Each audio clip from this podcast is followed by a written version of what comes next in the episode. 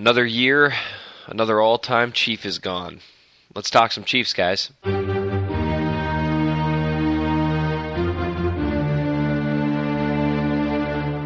Welcome to the Chief in the North podcast, an emergency session. Uh, I'm your host, Minnesota Chiefs fan, or Seth Kaiser.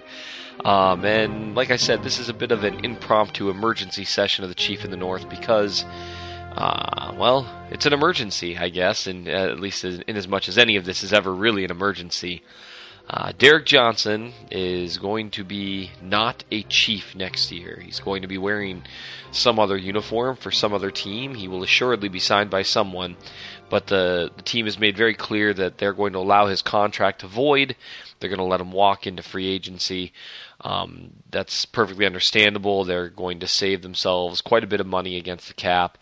Uh, the amount, you know, at this point it's not really necessary to really get into it. Uh, this isn't a salary cap conversation, uh, but along with Alex Smith being gone and Darrelle Revis being gone, you can see the Chiefs have gone from being in the red to now starting to get a good amount of room, and that could just continue. Um, I wanted to record a, a, special edition of the Chief in the North to talk about DJ a little bit because DJ is a player that is very special to me. Um, him and Jamaal Charles. Those are my two guys. Them and Eric Berry, um, but Berry hasn't been around nearly as long. Uh, Derrick Johnson was drafted in 2005. And 2005, right when he was drafted, I was 20 years old. Uh, I was single, and I, uh, I I had met my wife. Didn't meet her for another two years. I was still, you know, I thought I was at least in love with another gal. I wasn't in love. I was just, you know, young and selfish. But uh, I I was uh, a party guy and uh, you know just a completely different life than I currently lead. An entire lifetime ago. None of my children were born yet. Um, I was working. I think I think I was a gas station attendant or something like that. I don't remember what I was doing. I've had all kinds of jobs. I've I've I've worked pretty much any job you can name. I've done some version of it. And um, in between the time the Chiefs drafted Derrick Johnson and the time he stopped being a Chief, I've I've I've gotten married. I've had five kids. I've gone to endless hours of school for some reason. I've joined the ministry. I've become an attorney. I've done all kinds of crazy things. Life is just completely different and and this is self-indulgent of me to talk like this, but this is the mindset I get in when when things like this happen is I often think about life in general when you've got like a player that's meant a lot to you that's gone and well, not gone, gone. You know, just be on another team. And for me, what's interesting with Derrick Johnson is that as Chiefs fans, we kind of got to see him grow up. We got to see him start off with this this young kid with the worlds of potential of potential, incredible athlete. Um, but he wasn't quite what we had hoped for.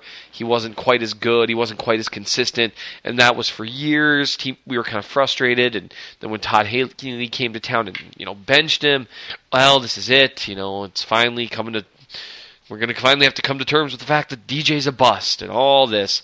And then we got to watch him uh, blossom into a star. And then not just a star, but a superstar. I mean, he became one of the best inside linebackers in the league. Mentioned right up there with Patrick Willis at the time, who's been gone for years now. Uh, that's how long DJ stuck around. And it was just cool watching him become a star um, around the time that I was starting to get my life together and starting to straighten up and fly right and starting to have kids, starting to take my career a little more seriously, you know, things like that. Um, and then, you know, he, he had all these years of just being such an incredible run defender and such a good pass defender. And uh, then, you know, it's just interesting watching him finally slow down a little bit. It just this this whole it's just interesting watching someone go through their entire cycle of their career. And it almost never ends that way where a guy who doesn't start off great becomes great. And that's what he did. And I think that's one reason why DJ is so special to me and so special to so many people because he fulfilled all those hopes that we had for him and we got to watch it happen. And isn't that just one of the best things in sports when when hope comes to fruition? Um anyway, I, I, I just DJ means a lot to me. Uh, oddly enough, as much as a sports figure can mean to someone. And so I just wanted to, to record this and talk about DJ's legacy in Kansas City a little bit. Um, now my my two all time favorite Chiefs, and yes, I mean Tony Gonzalez was great, Derrick Thomas was great, uh, you know, but we all have our individual people for our own individual reasons. Um, my, my two all-time favorite Chiefs are no longer on the team, and um, the reason DJ was right up there with Jamaal for me is kind of one of the same reasons. He made the game beautiful in the way he played it. Now his way was much more violent than Jamaal's way, but they were both utterly unique players. There's not any other any other inside linebacker like DJ. You can watch as much tape as you want. You won't find a guy who plays the position just like Derrick Johnson. Um, his style was just unique, and I'll talk about that in a bit. And I want to talk about what this means for the team moving forward as well. Um, but first, I'm going to talk about DJ. There's there's a lot to think about with regards to what this means for the team. But again, first, I want to focus on DJ for a minute. He, he he's just he's one of the best. Um, I, I think if you take DJ at his absolute peak, you can stack him up against any linebacker, all time. Um, now, was his peak quite as long as I would have liked? Maybe not. Um, was he? Did he ever have that signature dominant defense that he was a part of? No, he didn't. And so I, I don't think his name might get mentioned with some of the same guys because he happened to play for some bad Chiefs teams and you know they didn't have a lot of postseason success. It just is what it is. Um, but you take the best of Derrick Johnson and you match it up with anyone. I will take peak Derrick Johnson.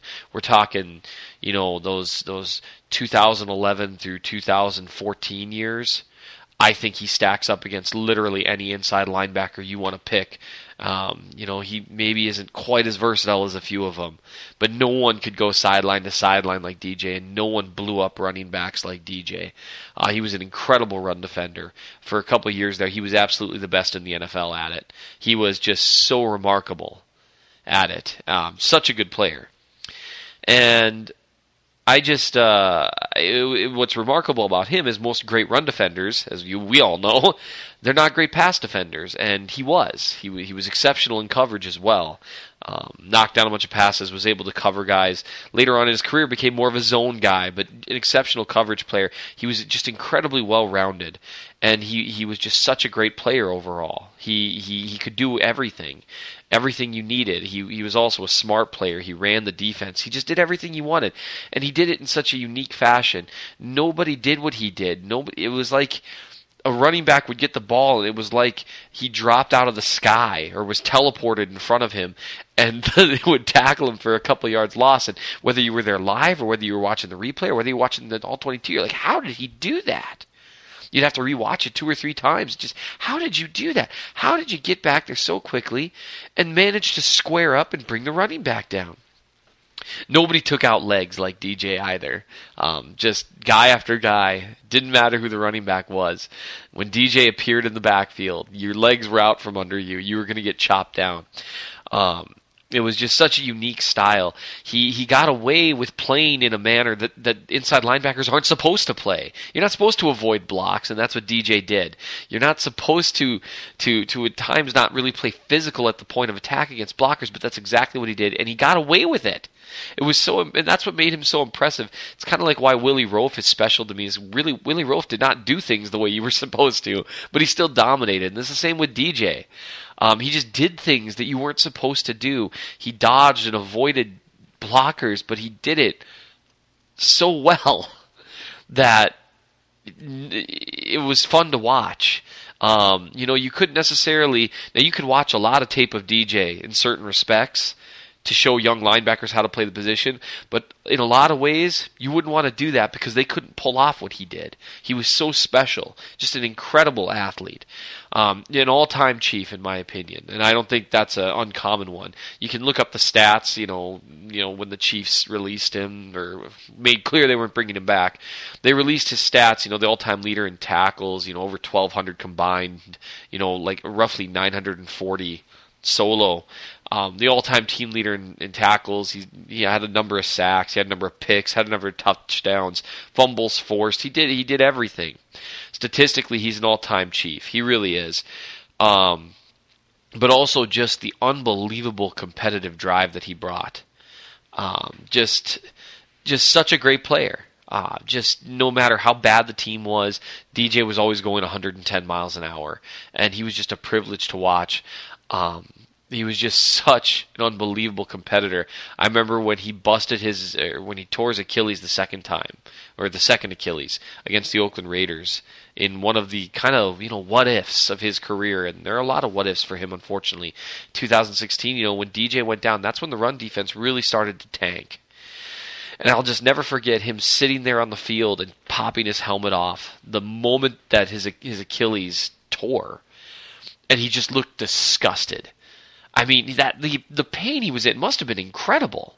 But he just looked disgusted because he knew exactly what was going on, and he was such a competitor. He wasn't even in pain; he was just mad. He was just mad because he knew, he probably knew the Chiefs couldn't do it without him, and they couldn't.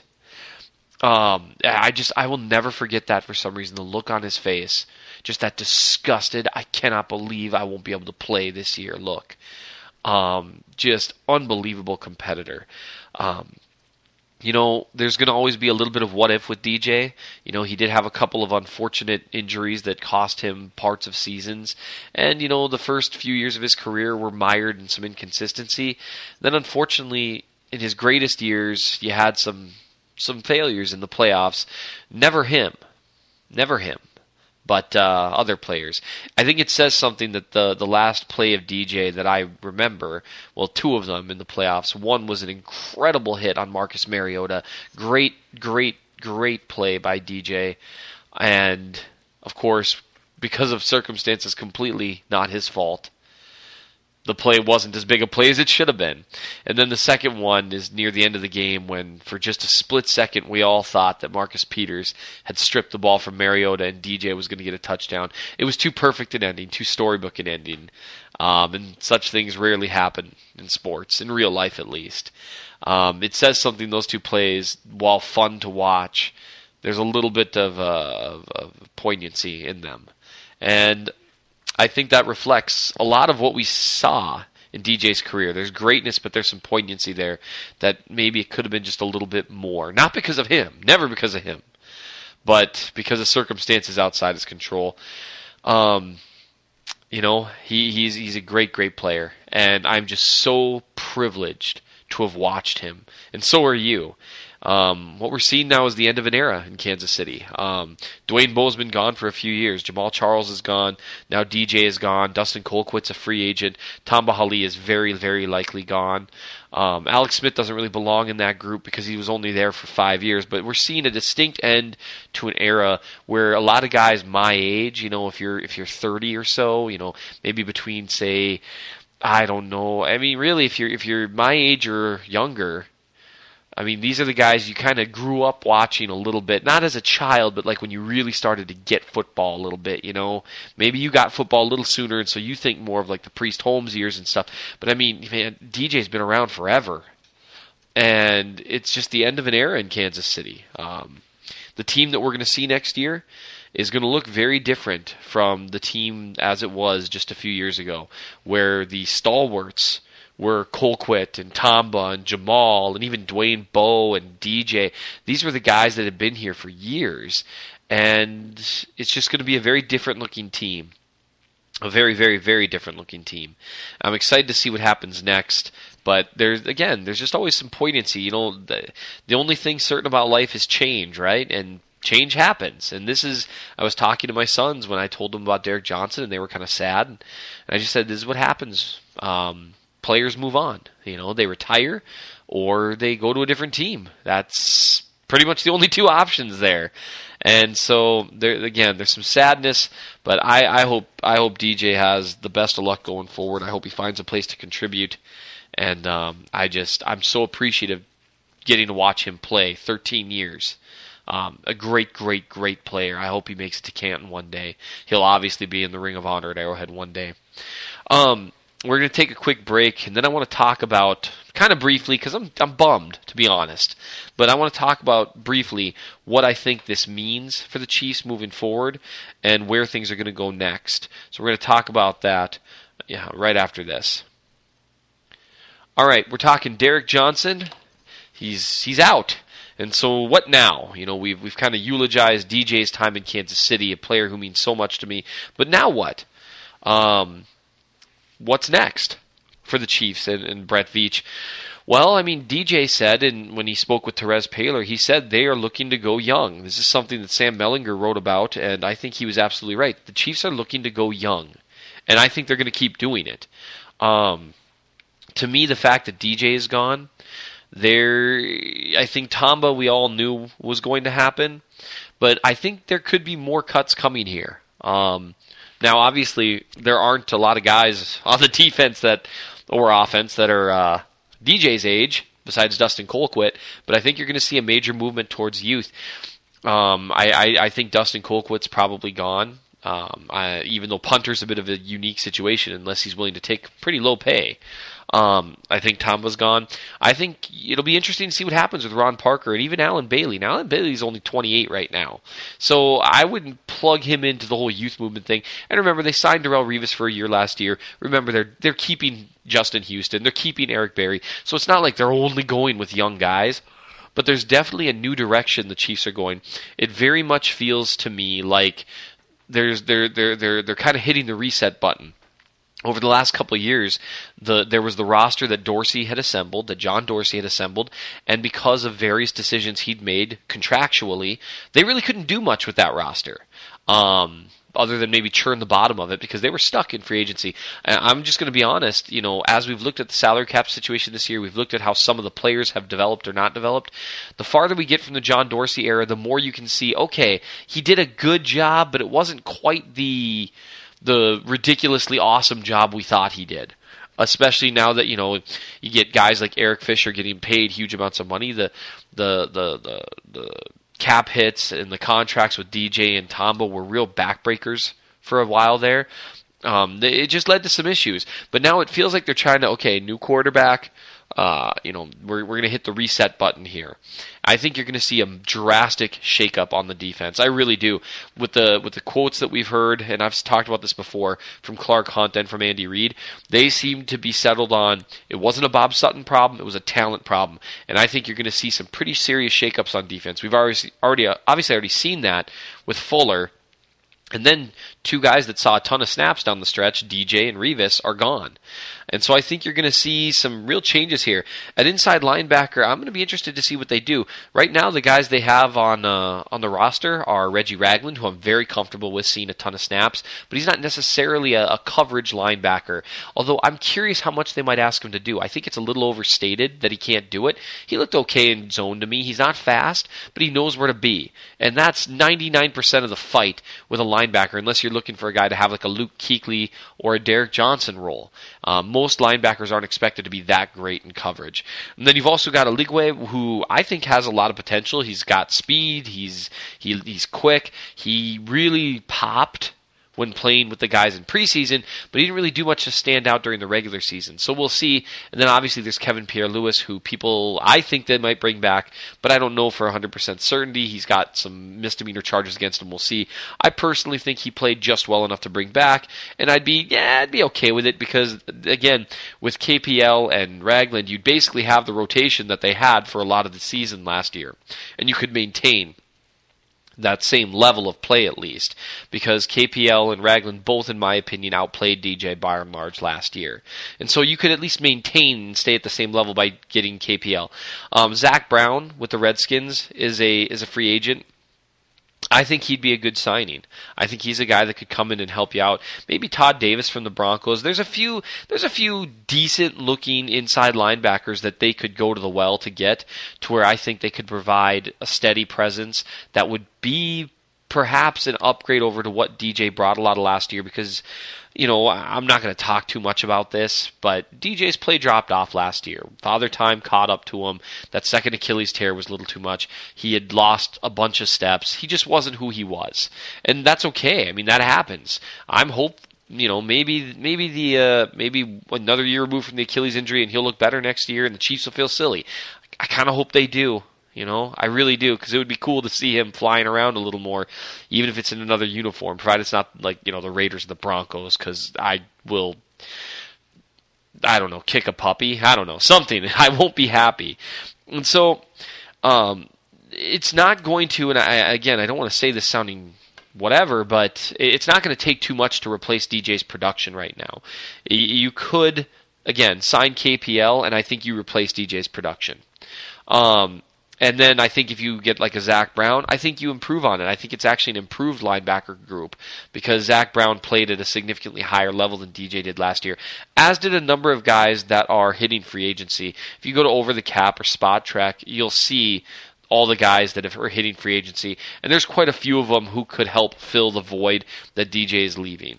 Um, they are going to need someone who can be on the field on passing downs, but to me, that need is a little overstated because they were not asking DJ to do the same things they used to last year. He didn't have the range for it anymore. Frankly, I think Ragland was just as fast as him at this point. Well, maybe not quite that fast, but it, he just had slowed down quite a bit. He wasn't what he was in coverage. So I'm not too worried about them. What I would like to see them do, if they sign KPL, they can maintain it inside linebacker and then improve the rest of the defense. Because I'm not seeing, other than Zach Brown, I'm not seeing a guy who's going to come in and light it up at inside linebacker, I don't think. And even Brown, I don't think he'd light it up. I think he might be able to provide some improvement. I think there's a number of guys that could provide a little improvement, but they're not going to be stars. And so I don't think you look to make the inside linebacker the fulcrum of your defense again. I think you need competent play. That's it. That's all they need there. And then look to improve the defensive line in the secondary. And I'm hoping that's the direction they go. Now, hey, if they go out and get a stud somehow, great. If they address it in the draft and land a stud that way, awesome. Um, you know, would I would I be thrilled if they somehow traded up and got you know Roquan Smith. Well, yeah, that'd be pretty awesome. I think I said his name right. That that Georgia backer. Yeah, he'd be a stud. But at this point, I want competency there. They've got they're improving the secondary. It looks like they're doing a little addition by subtraction, and they added Fuller. And now I want to see them add to the defensive line and just maintain competency at inside linebacker. Um, you know, there's just so many directions this could go you know, just on a, on a final note here, and again, this is an emergency uh, session of the Chief in the North, so it's relatively short. There's a lot of directions they could go here, and this move, even though it's expected, is another sign that um, you know, the fact that they didn't choose to try to bring him back, you know, Terez Paylor reported that he was willing to be flexible, he was willing to bend on contract stuff, and the chief said no thanks, but thanks, but no thanks. And so clearly the Chiefs are not looking to maintain the status quo here. They are looking to be aggressive. And that's what it seems like that's what it has seemed like to me this whole time. Um, but the, the, the Revis move, the safe conservative move was to hang on to Revis because he played well enough in coverage. He was kind of yeah, he was all right. That you could you could justify keeping him over the unknown or over having like Steven Nelson as your third guy because well I don't know you, you need that fourth steady guy you know that that that was a risky move with DJ yes he slowed down a ton but that locker room leadership the safe move was to keep him they the safe move is to keep Alex Smith. They are playing aggressive here.